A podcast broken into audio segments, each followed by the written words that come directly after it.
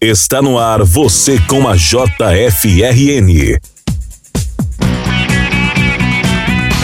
O direito para todos, qualidade de vida, debates e temas. O Judiciário se comunicando diretamente com você.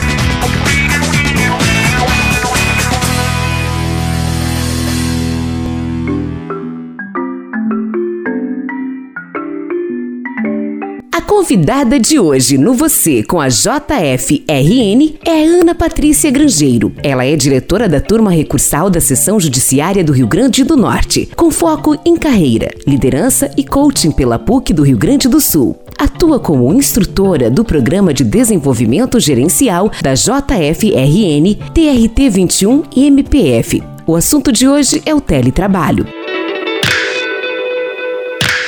Ana, por que o trabalho remoto é tão difícil?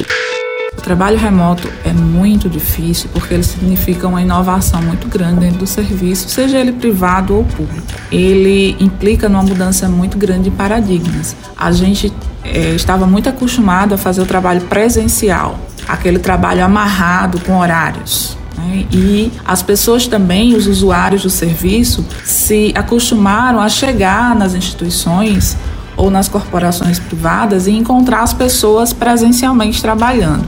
Os usuários, quando chegam e não, não vislumbram aquelas pessoas ali, já, já causa uma certa estranheza. Para quem faz o teletrabalho, ele tem há uma dificuldade é, muito grande no que diz respeito à comunicação, como fazer a comunicação entre os, os colegas ou mesmo com as chefias como administrar o seu tempo dentro uh, de casa ou de onde você estiver fazendo o teletrabalho. Enfim, são muitas mudanças. É uma mudança muito mais de comportamento do que propriamente de tecnologia, porque a tecnologia que a gente utiliza para o teletrabalho ela já existia há muito tempo.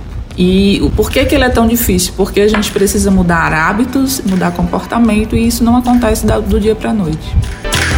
Como tornar o trabalho remoto menos árduo? Olha, é, implica numa tarefa muito é, de muito impacto no que diz respeito à gestão. Os líderes precisam é, assumir esse papel de promover a mudança da cultura dentro daquela equipe de trabalho. Então, por exemplo, a comunicação no teletrabalho, a comunicação entre as pessoas, seja entre os colaboradores ou seja dos colaboradores em relação à chefia e vice-versa, ela precisa se dar de uma outra forma. Preponderantemente por escrito, que já é uma complicação, as pessoas têm uma certa resistência a se comunicar nos chats, nos fóruns. E sobretudo é, dentro dessa comunicação assíncrona, em que a gente manda uma pergunta e a outra parte, a, a pessoa que está recebendo né, a mensagem, nem sempre está já disponível para responder, a gente precisa entender como acontece essa comunicação assíncrona. Às vezes, é, eu acredito que a comunicação seja um dos pilares que mais é, sofrem impacto no teletrabalho. Quando ela não é bem feita, ela gera um estresse a mais sabe? Um, um, uma ansiedade a mais dentro daquele ambiente. Então a gente precisa entender que no teletrabalho a comunicação assíncrona ela vai preponderar, porque a gente vai fazer muito uso de chats, e saber também que é, nesse tipo de comunicação a gente não requerer do outro imediatismo. Essa é uma das queixas que eu mais ouço né, entre as pessoas. Não, porque eu preciso estar online o tempo todo. Isso não é verdade. Se a gestão da informação for bem feita, as pessoas souberem onde a informação se encontra, referente àquele modelo de trabalho, referente a tudo que cerca as tarefas daquela pessoa, a comunicação vai acontecer de uma forma muito mais fluida, sabendo também entender o que é uma comunicação assíncrona. Se você se apropriar de todos os conceitos que envolvem o teletrabalho, ele tende a não é, gerar esse estresse todo que as pessoas falam. Mas acontece que eu percebo que a gente ainda não entendeu como é que acontece o teletrabalho, ainda não se apropriou desses conceitos todos. Como dividir o tempo entre o trabalho e o tempo dos deveres do dia a dia, sendo que você está sempre em casa? O teletrabalho ele é medido essencialmente pela produtividade. Então, é, normalmente você vai receber metas para cumprir. Então você precisa organizar o seu tempo. E aí você entra já na ciência da produtividade. Você precisa organizar o seu dia de uma forma realmente possibilite é o, o, o, engajamento assim entre o que é entre o que é sua vida privada e o que é o seu trabalho. O teletrabalho veio para proporcionar uma melhor qualidade de vida dentro do ambiente de trabalho. Porque quando você sai da amarração dos horários, eu preciso estar num determinado lugar entre 8 e 15 horas, por exemplo, e eu não consigo fazer nada da minha vida privada naquele momento, você sai desse cenário para um cenário em que você consegue encaixar, intercalar compromissos profissionais com compromissos privados. Isso é o que traz a qualidade de vida no trabalho. Então você vai organizar a sua rotina. Teletrabalho não quer dizer trabalhar quando quiser. Teletrabalho significa que você está prestando o seu trabalho de um ambiente diferente que não corporativo. Mas você tem metas a cumprir e você tem um compromisso com essas metas. Então, uma vez que você cumpra as metas daquele dia prevista para aquele dia, você tem sim um tempo mais livre, porque você não está computando aí tempo de deslocamento para o trabalho, etc., para encaixar os seus compromissos particulares. E é isso que é o grande, é, o grande milagre do teletrabalho trazer qualidade de vida. Você quando consegue intercalar esses dois mundos, o que é profissional do que é privado. O que eu observo é que as pessoas tendem a achar, eu não sei se gera uma certa culpa, em no meio do expediente frequentar uma academia, coisa que seria impossível se você tivesse um trabalho presencial, porque você estaria amarrado de 8 às 15, vamos supor. Mas a gente precisa cada vez mais entender, eu estou no teletrabalho, eu estou sendo acompanhado por metas de produtividade, meu dia está ok, eu posso sim ir na academia. Outra questão é os, os chefes, né, os líderes, os gestores entenderem que em determinado momento o empregado, o colaborador, o servidor não vai estar ali disponível, mas ele já cumpriu suas tarefas do dia e isso está ok, né? Isso, e tudo isso está tá correto dentro desse novo cenário. Então é, um, é uma mudança de cultura mesmo, de pensamento, sabe? Como colocar limite no horário do teletrabalho? É, eu percebo que realmente muitas pessoas não conseguem.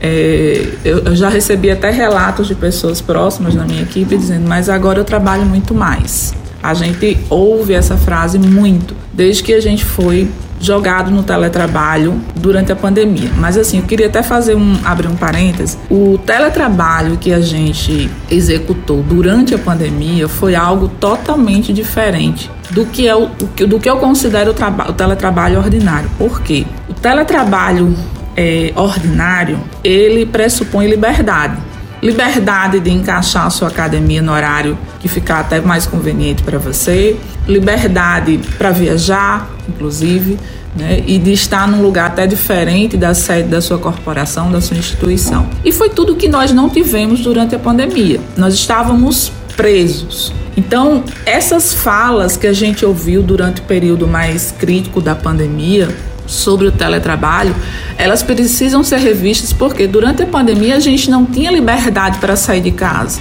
Estávamos presos, confinados no ambiente de casa e o trabalho terminava virando uma espécie de fuga, uma fuga, um lugar, é, vamos dizer assim, que nos trazia uma referência de normalidade.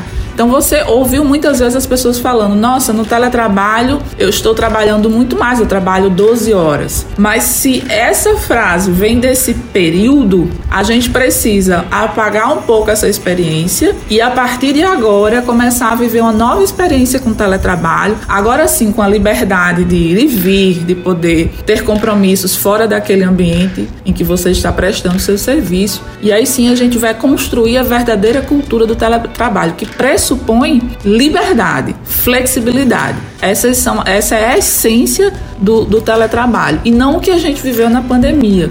Então, assim, a gente precisa deixar um pouco para trás o que a gente viveu nesse período mais crítico e aprender agora o que de fato significa é, o teletrabalho. Essa questão também tem alguma relação com as pessoas estarem adoecendo no trabalho remoto? É, é exatamente isso. Assim, quando eu, eu costumo até falar em trabalho remoto pandêmico, o que a gente fez durante a pandemia e o que de fato a gente vai experimentar a partir de agora. Veja, antes do, da pandemia, o teletrabalho já existia, mas a gente estava engatinhando, ainda descobrindo o que era fazer teletrabalho. Mas é, agora, fora, durante a pandemia, a gente é, passou por um período muito crítico, como eu falei, é, de um aprisionamento em nossas casas e o trabalho terminava virando uma fuga. Eu, eu recebi as duas falas dos, dos, dos colaboradores. Eu tanto, tanto recebi a fala da pessoa que disse eu adoeci porque eu passava 12 horas de frente ao computador, como eu recebi a fala do colaborador que dizia assim: Nossa, é, eu agora tô me sentindo tão bem, eu almoço todos os dias com a minha família, é muito mais fácil, eu não sofro com os deslocamentos, etc. Outra coisa que a gente precisa lembrar, que isso pesou muito na casa das pessoas, é que as crianças estavam em casa, né, fazendo escola também. Então, tudo isso foi muito atípico. E teletrabalho e pandemia são duas coisas diferentes. É bom que a gente frise muito bem isso. A pandemia aconteceu e ainda está acontecendo, mas o teletrabalho tanto existia antes como vai existir durante e vai existir depois. O que às vezes eu observo as pessoas dizerem assim, mas a pandemia está acabando, então vamos voltar para presencial.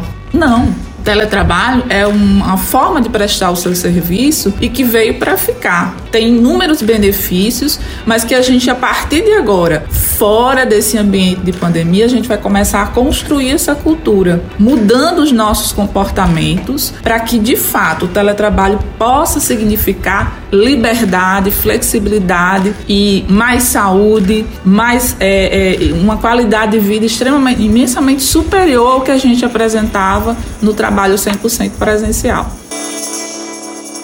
Como os profissionais em papel de chefia podem tornar o trabalho remoto mais produtivo para seus liderados? Eu acho que, sobretudo através da comunicação, os líderes possuem um papel fundamental nesse sentido, mas também tem um, um, algo que eu considero muito importante, que é a gestão da informação. Eu ouvi também, principalmente nesse período mais crítico da pandemia, muitos líderes se queixando que é, viraram uma espécie de é, central de informações. Né? Então eles, eles passavam o dia todo respondendo perguntas. Onde está isso? Onde está aquela informação? Por que, que eu não encontro aquilo? As pessoas é, se voltavam muito para as lideranças em busca de informação. Então, o papel da gestão nesse novo cenário é fazer uma boa gestão da informação. Essa informação precisa estar num lugar de fácil acesso para todos, atualizada sempre. E nesse momento em que essa informação está cercada desses atributos todos, a gestão, o líder, deixa de ser essa referência e ele fica com as mãos mais livres para executar o seu papel no nível é, é, de gestão realmente. É, essa gestão da informação é importantíssima e há pessoas que estão é, é, contratando até a núcleos de trabalho que contratam inclusive é, consultorias para arrumar a casa. Você precisa construir o seu escritório na nuvem. As informações precisam estar muito claras. Tudo que eu preciso para desempenhar minhas tarefas precisam estar localizadas em um espaço é, de fácil acesso, que, eu tenho que ter certeza que aquelas informações estão atualizadas e com isso o trabalho flui melhor. Além disso, ele precisa cuidar da comunicação. Como acontece a comunicação no dia a dia e na rotina do teletrabalho?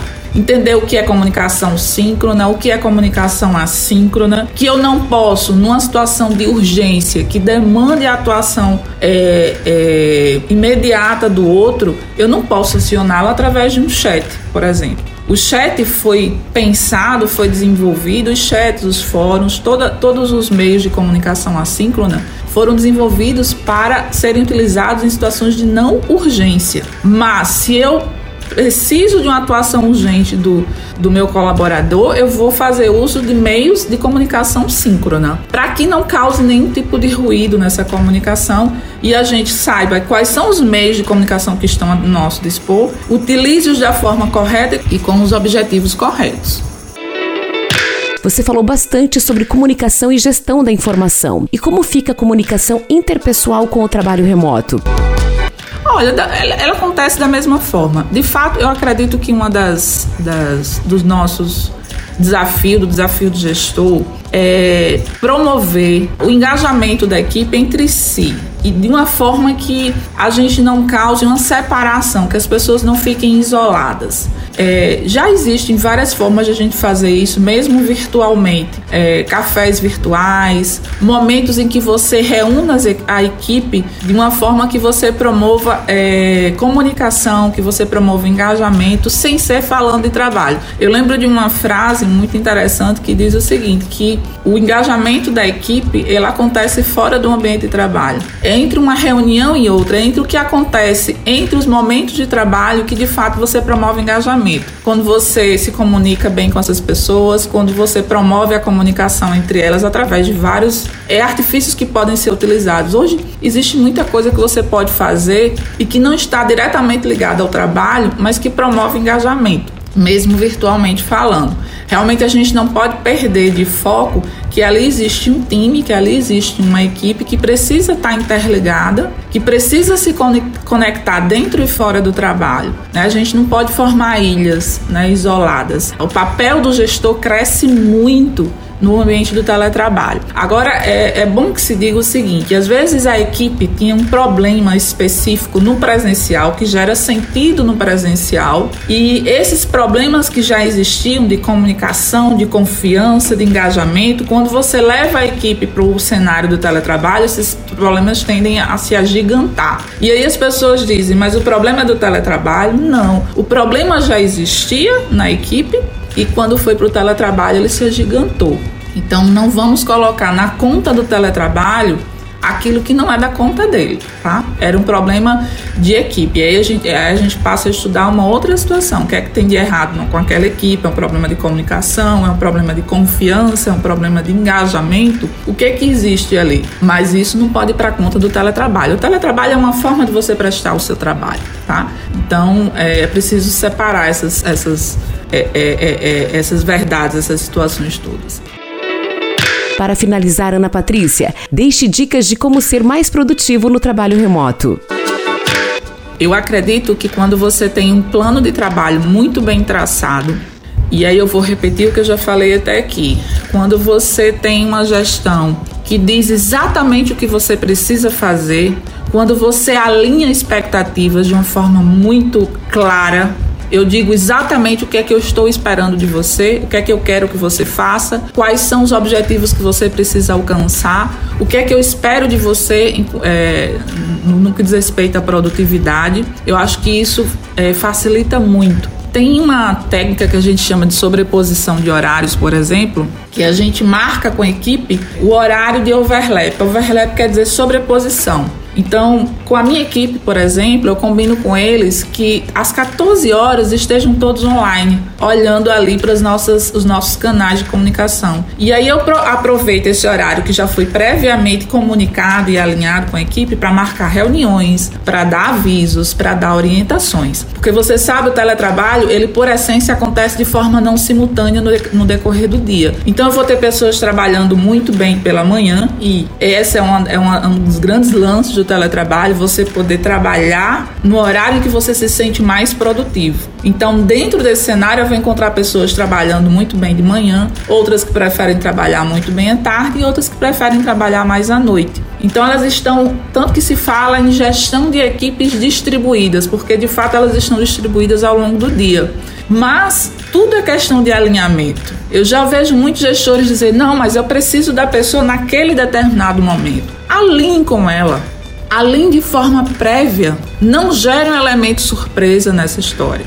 Porque de fato você vai trazer um ruído muito grande para sua equipe. Então, se eu preciso de uma determinada fração da minha equipe disponível, sei lá, de 14 às 16, eu alinho previamente. Gente, eu preciso que estejam disponíveis para mim nesse período. Isso não quer dizer que você está controlando o tempo, mas que você está alinhando a expectativa de disponibilidade daquela equipe.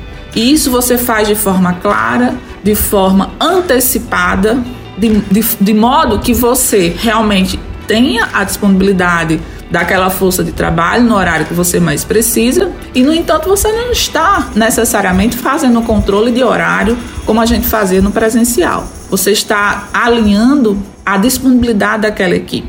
E aí as pessoas passam a saber exatamente o período que elas precisam estar online ali disponível e passam a gerenciar o resto do seu dia, no que diz respeito aos seus compromissos privados. Então, eu penso que tudo, mesmo no presencial, isso já era necessário, no teletrabalho é mais ainda. Alinhe expectativas com sua equipe, expectativas de horário, expectativas de produtividade, porque isso vai facilitar a vida do colaborador e a sua vida como gestor. Então, tudo passa por esse alinhamento. Você com a JFRN é um conteúdo da Justiça Federal do Rio Grande do Norte. Se você quiser conhecer mais, acesse www.jfrn.jus.br. Estamos disponíveis no Spotify, Deezer ou na sua plataforma de áudio preferida.